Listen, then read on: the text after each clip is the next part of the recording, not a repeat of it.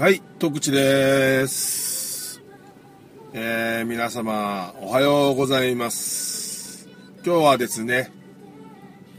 え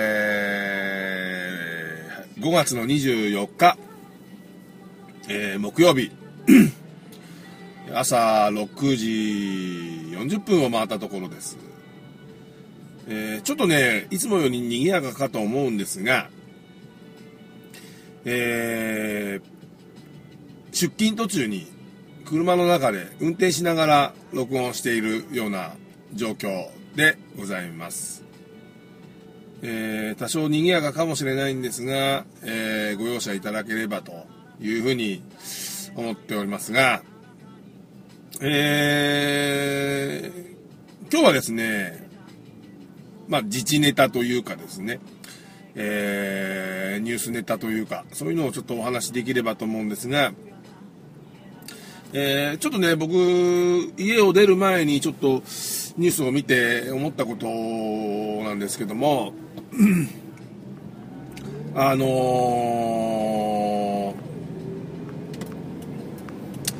ー、全国ニュースでね、えー、まあ私がいる静岡の話題が実は今日2つ出たんですね。で、まあ、ほぼ同じような内容のニュースなんですが、えーと、まずですね、あの、静岡県島田市というところがですね、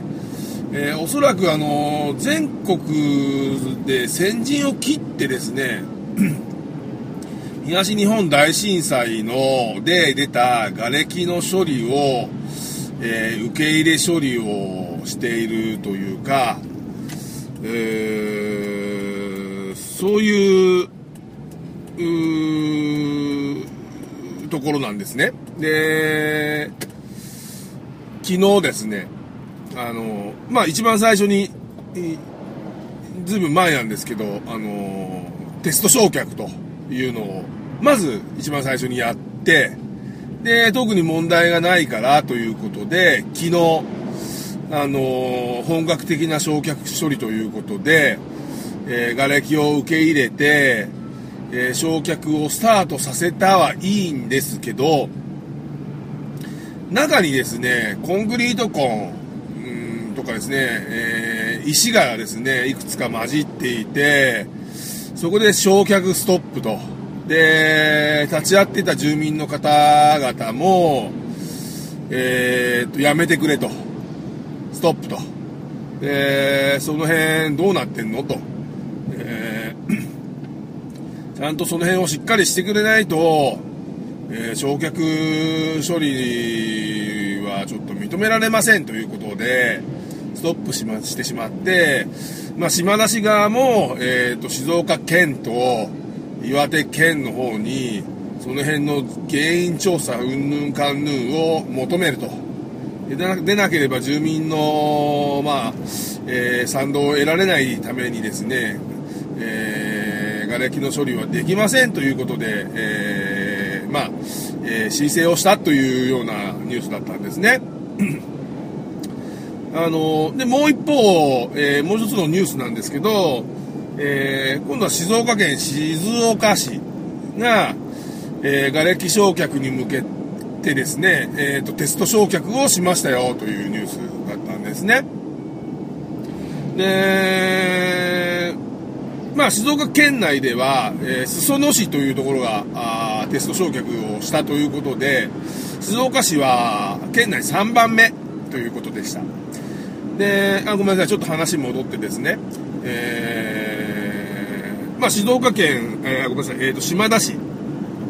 のところでですね、えーえー、焼却がストップということなんですけど、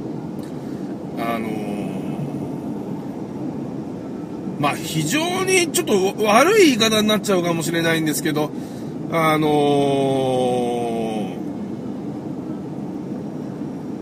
行為っていうんですかね、行為で瓦礫を、瓦礫、そうですね、瓦礫処理を受け入れてる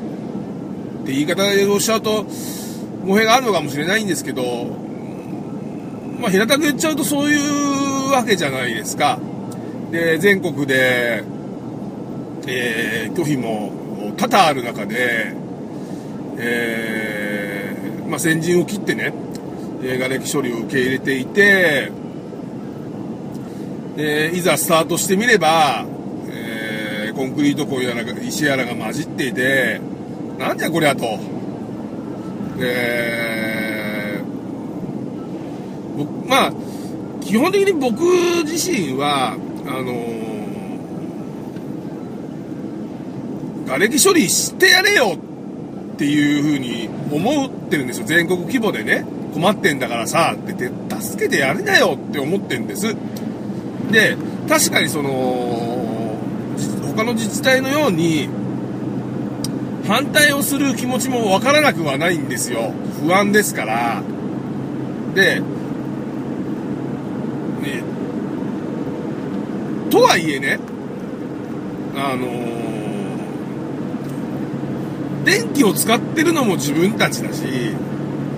そこで起きた事故によってね、えー、出たものなんだから、みんなで負担してあげなきゃいけないと思うし、あのー、原子力だ、原子力発電だって国策ですから、えー、国のね、えー、政策ですから、じゃあその政策を決める国会議員を決めたのは誰だよって話になってくると、国民な、日本の国民なわけですよ。日本の国民がそういう人を選んどいて、で原子力があって、それで事故があって、何かがあったからっていう状況なのであれば、やっぱり国民全体、国全体で負担をしてあげなきゃいけないんじゃないかなと思うんです。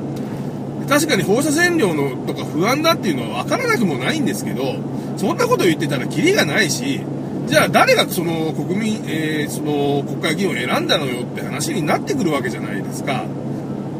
で不安なのは分からなくもないけどやっぱ僕個人的には、え無条件で、えー、瓦礫処理もちろんその放射線量うんぬんかんぬんには気をつけてほしいとは思いますけど、えー、それよりも何よりもさみんなで受け入れてやるべきじゃじゃないかなと思ってるんですね。でただ一方でそういう瓦礫でないものを混ぜ混ぜられてね、あのー、はい、持ってけっつって、はい、来たはい、燃やせはい、も、なんだ、石が混じってんじゃねえか、なんじゃこりゃっていうのはね、いささかちょっとお粗末かなと思うんですよ。で、まあちょっと被災地がどういう状況かっていうのは僕はちょっと詳しく把握できてはいない、できてないんですけど、にしても、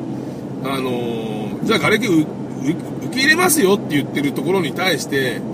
もう何でもいいから持ってっちまえって、向こうで何とかしてくれるだろうぐらいの感覚なのかどうなのか分かんないですけど、あのー、そういうものをね、ポーンと送られてきて、いざもこちら側で燃やそうと思ったら、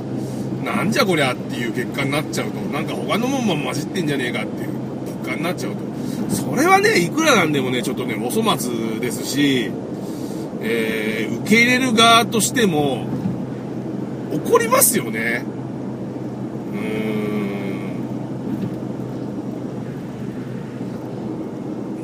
ーん。ちょっとね下せねえ話題だなーっていうのをね正直その時感じましたね。僕あの無条件で受け入れてあげなよって思ってる僕ですらちょっとお粗末すぎねっていうのが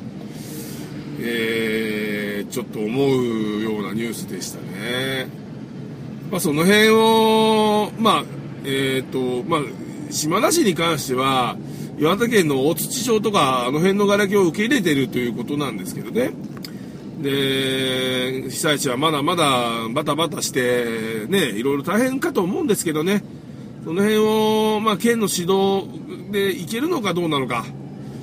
えー、町の管理でちゃんとしなきゃいけないのか、えー、ちょっとその辺がわからないんですけどね、やっぱりあのー、一個一個きちきちきちきちやっていかないと物事が前に進んでいかないですから、うん、えー、これはね、あのー、決して悪気があって言ってるわけではなくて、やっぱりお互いにね、あのー、復興に向けてね、いち早く、願ってるものであって、えー、復興自体を願ってるものでもあるのでね、